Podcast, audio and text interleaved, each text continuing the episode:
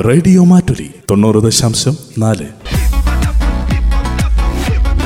കേൾക്കൂ ആസ്വദിക്കൂ അറിവ് നേടൂ. റേഡിയോ മാറ്റുലി മാറ്റത്തിന്റെ ശംഖുലി. കരസ്പർശം. ആതുര ശുശ്രൂഷകരുടെ ജീവിതാനുഭവങ്ങൾ. കരസ്പർശം.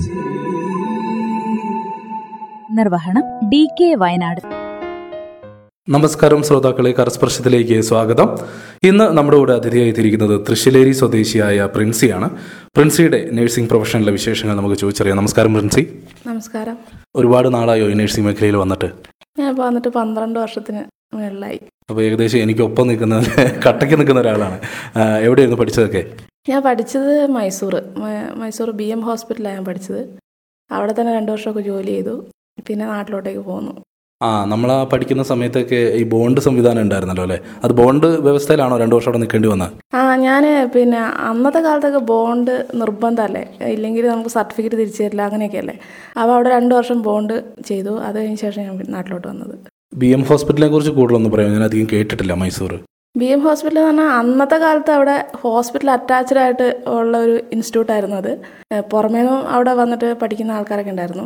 പിന്നെ അവിടെ ഞാൻ പതിമൂന്നാമത്തെ ബാച്ചായിരുന്നു ബി എം ഹോസ്പിറ്റൽ ഇപ്പം നിലവിലില്ല. ഇപ്പം പിന്നെ അത് എന്തോ സാമ്പത്തികപരമായിട്ടുള്ള പ്രശ്നം കൊണ്ട് അടച്ചുപൂട്ടി എന്നാണ് അറിഞ്ഞത് അവിടെ ഏതൊക്കെ ഡിപ്പാർട്ട്മെന്റിലാണ് വർക്ക് ചെയ്തത് മെയിനായിട്ട് ഞാൻ കാർഡിയക് ചെയ്തത്. പിന്നെ ഡയാലിസിസ് യൂണിറ്റിലും ചെയ്തിട്ടുണ്ട്. ഡയാലിസിസ് ഡിപ്പാർട്ട്മെന്റ് ആണോ കാർഡിയക് ഡിപ്പാർട്ട്മെന്റ് ആണോ കൂടുതൽ ഫേവറേറ്റ് ആയിട്ടുള്ളത്? എനിക്കിഷ്ടം കാർഡിയാക്ക് തന്നെയായിരുന്നു. കാർഡിയാക്ക് തന്നെ ഞാൻ ചെയ്തത്.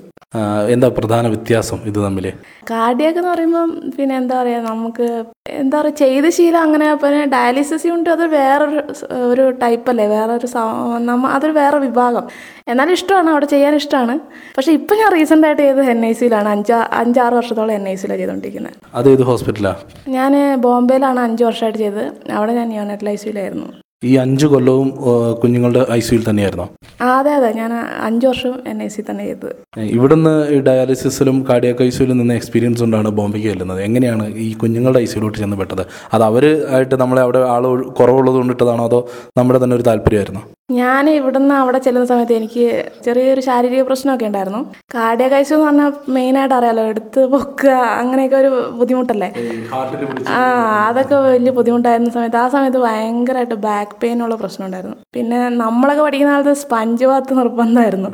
സ്പഞ്ച് ബാത്ത് പിന്നെ കെയറിങ് അതൊക്കെ പ്രശ്നമായിരുന്നു. അപ്പോൾ ഒരു സ്റ്റാഫൊക്കെ ഉണ്ടായിരുന്നു അന്നേരം ആ ഒരു വലിയ ബുദ്ധിമുട്ടുകൊണ്ട് എനിക്ക് ഇവിടുന്ന് ഭയങ്കര പ്രശ്നങ്ങളായിരുന്നു. അങ്ങനെ ഞാൻ ബോംബെ ചെന്ന് കഴിഞ്ഞപ്പോൾ അവിടെ ഞാൻ ചോദിച്ചു വാങ്ങുക ചെയ്തേ എൻ ഐ സി ഡിപ്പാർട്ട്മെന്റ് അവിടെ നിന്ന് എനിക്ക് പിന്നെ അത് ഭയങ്കര ഇഷ്ടമായി. പിന്നെ ഞാനത് തന്നെ കണ്ടിന്യൂ ഇപ്പോഴും ഞാനത് തന്നെ കണ്ടിന്യൂ ചെയ്യുന്നു. ഇവിടുന്ന് ബോംബെയിൽ നിന്ന് പിന്നെ തിരിച്ചു പോരാനുള്ള കാരണം എന്തായിരുന്നു? കല്യാണമായിട്ടാണ് നാട്ടിലോട്ടേ പോകുന്നത്. പിന്നെ തിരിച്ച് ചേട്ടൻ അങ്ങോട്ടേക്ക് വിടാനായിട്ട് ഇഷ്ടമുണ്ടായില്ല അതുകൊണ്ട് നാട്ടിൽ തന്നെ നിന്നു. പിന്നെ നാട്ടിലെവിടെയെങ്കിലും കയറാമെന്ന് കരുതി. പിന്നെ മക്കളൊക്കെ ആയി കഴിഞ്ഞപ്പോൾ അവരെ നോക്കാനൊക്കെ ആയിട്ട് ബുദ്ധിമുട്ടായി. അങ്ങനെ നിർത്തിയതാ. ബോംബെയിൽ നിന്ന് ഇവിടെ തിരിച്ചു വന്ന് കല്യാണം കഴിഞ്ഞ് പിന്നെ എവിടെയും ജോലി ചെയ്തിട്ടില്ല?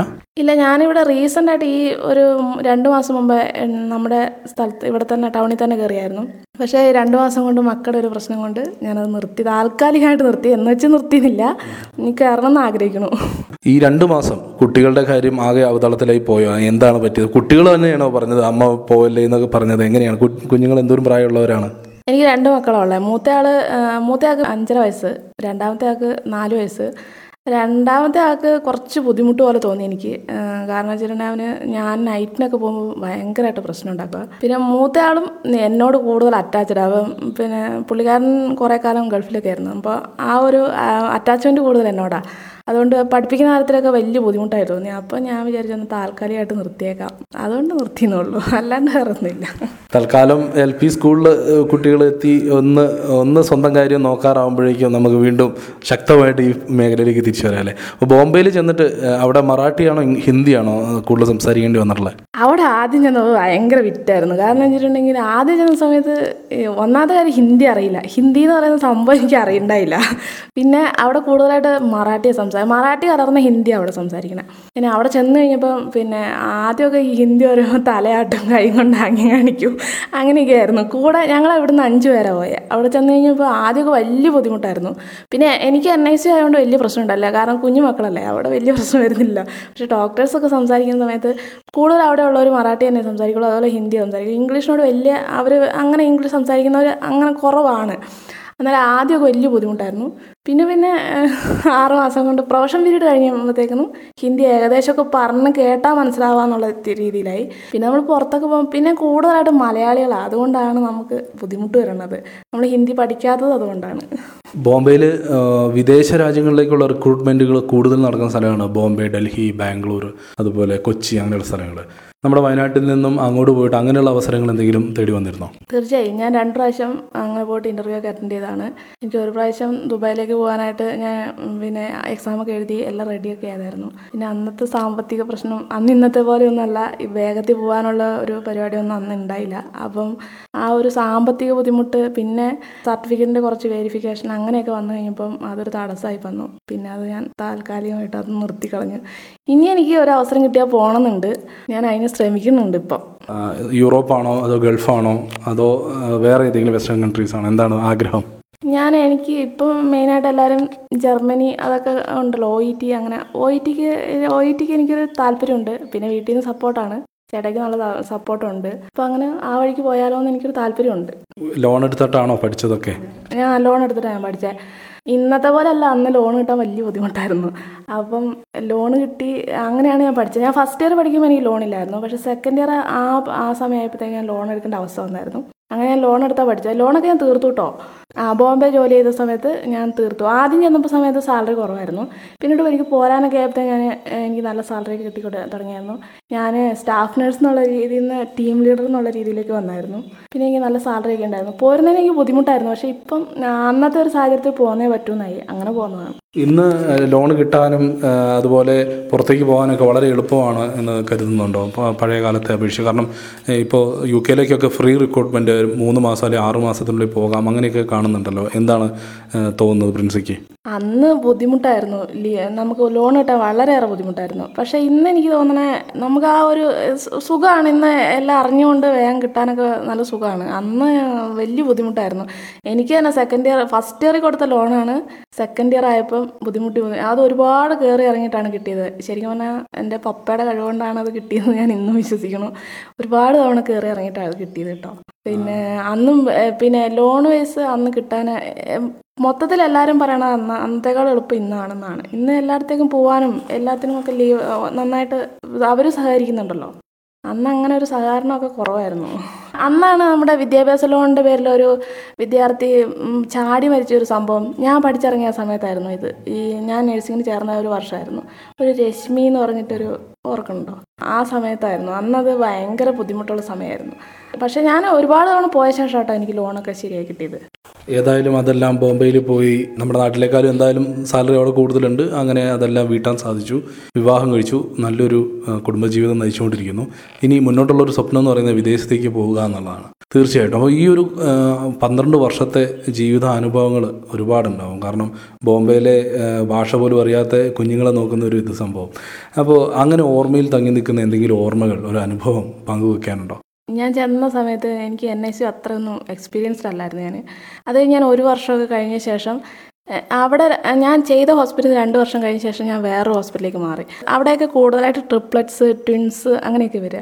അപ്പം ഞാൻ ഒരു അവിടെ വന്നുകൊണ്ടിരുന്ന ഒരു ട്രിപ്ലറ്റ്സിന് ഒരു അറുന്നൂറ്റമ്പത് ഗ്രാമുള്ള അങ്ങനെ അവർ ഒരു വൺ പോയിന്റ് ഫൈവ് ഗ്രാം ഒക്കെ ആയിട്ട് അവർ തിരിച്ചു പോയപ്പോൾ അവരുടെ ഒരു സന്തോഷം നമുക്ക് തന്നൊരു ആ ഒരു ഇതൊക്കെ എന്റെ മനസ്സിൽ ഇന്നും ഉണ്ട് ആ മൂന്ന് കുഞ്ഞുങ്ങൾ ഉണ്ടാകുന്നത്. ഒരു കുഞ്ഞ് അറുന്നൂറ്റമ്പത് ഗ്രാമേ ഉണ്ടായിരുന്നുള്ളൂ? ഉണ്ടായിരുന്നു. അറുന്നൂറ്റമ്പത് ഗ്രാം ഉണ്ട്. അവർ കൂടി വന്നാൽ തൊള്ളായിരത്തമ്പത് അത്രയൊക്കെ ഉണ്ടാവുള്ളൂ. അറുന്നൂറ്റമ്പത് വന്ന കുഞ്ഞിനെ ഞാൻ ആദ്യമായിട്ട് കാണുന്ന കേട്ടോ. അറുന്നൂറ്റമ്പത് വന്ന കുഞ്ഞിനെ വെന്റിലേറ്ററിലൊക്കെ ഇട്ട് പിന്നെ അങ്ങനെ ആ കുഞ്ഞ് ഏകദേശം രണ്ടര മാസത്തോളം ഉണ്ടായിരുന്നു എൻ ഐ സിയിൽ രണ്ടര മാസത്തിന് ശേഷം അത് ഒന്നര കിലോ ആയിട്ട് തിരിച്ചു പോയപ്പം അവർ അവർക്കുണ്ടായ ഒരു സന്തോഷമൊക്കെ അവരെല്ലാവർക്കും ട്രീറ്റ്സ് ഒക്കെ കൊടുത്ത് ഭയങ്കര സന്തോഷമൊക്കെ ആയിരുന്നു. മൂന്ന് കുഞ്ഞുങ്ങളെയും കൊണ്ട് അവർ പോയതൊക്കെ ഞാൻ ഇന്നും മനസ്സിൽ ഓർക്കുന്നുണ്ട്. ഈ മൂന്ന് കുഞ്ഞുങ്ങൾക്കും ഇതേ വെയിറ്റ് ആയിരുന്നു. ഈ മൂന്ന് കുഞ്ഞുങ്ങളും അവിടെ ഉണ്ടായിരുന്നോ? ഇല്ല ആദ്യത്തെ രണ്ട് കുഞ്ഞുങ്ങൾക്ക് ഒരാൾ തൊള്ളായിരം. ഇന്നും എന്റെ മനസ്സിലുണ്ട് കേട്ടോ അത്. തൊള്ളായിരം തൊള്ളായിരത്തമ്പത് പിന്നെ ഒരു അറുന്നൂറ്റമ്പത്. അങ്ങനെ മൂന്ന് കുഞ്ഞുങ്ങളായിരുന്നു. അത് ഐ വി എഫ് ഡെലിവറി ആയിരുന്നു. അവിടെ കൂടുതലായിട്ട് വരുന്നത് അങ്ങനെയാണ് ഐ വി എഫ് ട്രിപ്ലറ്റ്സ് അങ്ങനെ വരുന്ന പിള്ളേരാണ് കൂടുതൽ അതും വരുന്നതെല്ലാം തന്നെ വെന്റിലേറ്ററിൽ കയറുന്നു അങ്ങനെയുള്ള മക്കളാണ്. പിന്നെ എന്റെ ഓർമ്മയിൽ ഞാൻ ഇന്നും ഓർക്കണതാണ് ഒരു പ്രിയങ്ക എന്ന് പറഞ്ഞിട്ടൊരു കുഞ്ഞിനെ കൊണ്ടുവന്നത്. കുഞ്ഞിനെ ഞങ്ങൾ ടു പോയിന്റ് ഫൈവ് ഗ്രാമിനാണ് കൊണ്ടുവന്നത് ഹോസ്പിറ്റലിൽ കുഞ്ഞ് ഏകദേശം എട്ടര മാസത്തോളം ഹോസ്പിറ്റലിൽ ഉണ്ടായിരുന്നു. വെന്റിലേറ്ററിൽ കിടന്ന് പിന്നെ ട്രക്യോസ്റ്റമി ഒക്കെ ചെയ്ത് വെന്റിലേറ്ററിൽ കിടന്ന് അവിടുന്ന് തന്നെ മരിക്കുക ചെയ്തേ. അപ്പോൾ അതിനെ ഞാൻ എപ്പോഴും ഓർക്കാറുണ്ട് കേട്ടോ. കാരണം വെച്ചിട്ടുണ്ടെങ്കിൽ എന്റെ മനസ്സിൽ എപ്പോഴും ഉള്ള എന്റെ നേഴ്സിംഗ് അനുഭവത്തിൽ എപ്പോഴും ഉള്ളൊരു ഒരു കുഞ്ഞത് ആ കുഞ്ഞ് മരിച്ചപ്പോൾ ഒരുപാട് സങ്കടം വരികയും കരയുകയൊക്കെ ചെയ്തോ? ഞാൻ തന്നെയായിരുന്നു എന്റെ ബെഡ് സൈഡിൽ എപ്പോഴും. എന്നിട്ട് എപ്പോഴും പറയായിരുന്നു അവിടുത്തെ സ്റ്റാഫൊക്കെ പറയായിരുന്നു പ്രിൻസിസ്റ്റർ കൊച്ച പ്രിൻസിസ്റ്റർ പ്രിൻസ് സിസ്റ്റർ കൊച്ചാന്ന് അപ്പോൾ എനിക്ക് ഭയങ്കര ഒരു ബുദ്ധിമുട്ടായിരുന്നു. ആ കൊച്ചു മരിച്ച സമയത്ത് വലിയൊരു ബുദ്ധിമുട്ടായിരുന്നു. അവർ ആ കുഞ്ഞിനെ കൊണ്ട് പോകുന്നതും. കാരണം എട്ടര മാസം എന്ന് പറയുമ്പോൾ അത്ര അറ്റാച്ച്മെന്റ് ആയില്ല. എന്ന് ഓർത്ത് നോക്കിക്കുക എത്ര എട്ടര മാസം എന്ന് പറയുമ്പോൾ അത് ഡേ നൈറ്റ് ഡേ നൈറ്റ് അതിന്റെ കൂടെ തന്നെ ജോലി ചെയ്യുന്ന. അപ്പം നമുക്ക് അതുമായിട്ട് ഭയങ്കര അറ്റാച്ച്മെന്റ് ആയിരുന്നു കേട്ടോ അത് ആ കുഞ്ഞ് മരിച്ചു വലിയ സങ്കടമായിരുന്നു. അത് എന്റെ ഓർമ്മയിൽ എപ്പോഴും ഉണ്ട്. ഞാനത് എപ്പോഴും ഓർക്കും. ഇപ്പോൾ ചിരിച്ചുകൊണ്ട് പറയുന്ന ഈ കാര്യം അന്ന് ഒരുപാട് മനസ്സിനെ തകർത്ത ഒരു കാര്യമാണ്. അപ്പോൾ നമ്മുടെ ജീവിതത്തിലൊക്കെ ഇങ്ങനെയാണ്. പല കാര്യങ്ങളും നമ്മൾ കരഞ്ഞങ്ങ് തീർത്ത് സങ്കടം തീർന്നു കഴിഞ്ഞാൽ പിന്നീട് പലതും നമ്മൾ ചിരിച്ചുകൊണ്ടൊക്കെ ആയിരിക്കും ആ ഓർമ്മയെ ഓർത്തെടുക്കുക അല്ലേ? അന്ന് ആ ട്രിപ്ലക്സിന്റെ കാര്യം പറഞ്ഞത് ഞാൻ ഓർക്കുമായിരുന്നു. ഏകദേശം പത്ത് വർഷങ്ങൾക്ക് മുമ്പുള്ള ഒരു സംഭവമാണ്. അപ്പോൾ ആ കുട്ടികളൊക്കെ ഇപ്പോൾ സ്കൂളിൽ പോകുന്നുണ്ടാവും. അവരും അറിയുന്നില്ല. അവരെ അവർ അവരുടെ മാതാപിതാക്കൾ അറിയുന്നില്ല. ഇന്നും നമ്മൾ അവരെ ഓർക്കുന്നുണ്ട്. പ്രിൻസി അവരെ ഓർക്കുന്നുണ്ടെന്ന്. അപ്പോൾ ഇതുപോലെയുള്ള ഒരുപാട് നേഴ്സുമാർ നമ്മുടെ ചുറ്റിലുമുണ്ട്. ഇത്രയും പേഷ്യൻസിനെ ഹൃദയത്തോട് ചേർത്ത് വെക്കുന്ന നിങ്ങൾ തന്നെയാണ് നമ്മളൊരു ഹോസ്പിറ്റലിലോട്ട് ചെല്ലുമ്പോൾ നമുക്കെപ്പോഴും ആശ്വാസമായിട്ട് മുന്നിലെത്തുന്നത്. ഈ ഒരു കരസ്പർശത്തിലൂടെയാണ് നമ്മൾ നേഴ്സുമാരെ കൂടുതൽ അടുത്തറിയാൻ തുടങ്ങിയത്. നിങ്ങൾ ഇത്രയും ഞങ്ങളെ ഞങ്ങളുടെ രോഗികളായിട്ട് നിങ്ങളുടെ മുന്നിലെത്തുമ്പോൾ നിങ്ങൾ ഞങ്ങളെ ഇത്രയും കാര്യത്തോടെയാണ് നോക്കുന്നതെന്നൊക്കെ ഞങ്ങൾ തിരിച്ചറിയുന്നത് പോലും ഈ കരസ്പർശങ്ങളിലൂടെയാണ്. ഒരുപാട് നന്ദി. ഇത്രയും സമയം റേഡിയോ മാറ്റിലിയുടെ ശ്രോതാക്കൾക്ക് വേണ്ടി മാറ്റി വെച്ചതിൽ വീട്ടിൽ നിന്ന് നല്ല സപ്പോർട്ടുണ്ടെന്ന് പറഞ്ഞു. കുഞ്ഞുങ്ങൾ ഒന്ന് സ്വന്തം കാലിൽ നിൽക്കാറാവുമ്പോഴേക്കും വീണ്ടും നഴ്സിംഗ് പ്രൊഫഷനിലേക്ക് വരാനും ആഗ്രഹിക്കുന്നത് പോലെ തന്നെ വിദേശ രാജ്യങ്ങളിലേക്കൊക്കെ പോകാൻ സാധിക്കട്ടെ. കുടുംബത്തിനും അതൊരു വലിയൊരു താങ്ങും തണലുമായി മാറാൻ പ്രിൻസിക്ക് സാധിക്കട്ടെ എന്ന് ആശംസിക്കുന്നു. ഇത്രയും സമയം ഞങ്ങൾക്ക് വേണ്ടി ചെലവഴിച്ചതിൽ അകമ്പഴിഞ്ഞ് നന്ദി. താങ്ക് യു വെരി മച്ച് കരസ്പർശം. ആതുര ശുശ്രൂഷകരുടെ ജീവിതാനുഭവങ്ങൾ. നിർവഹണം ഡി കെ വയനാട്. കരസ്പർശം.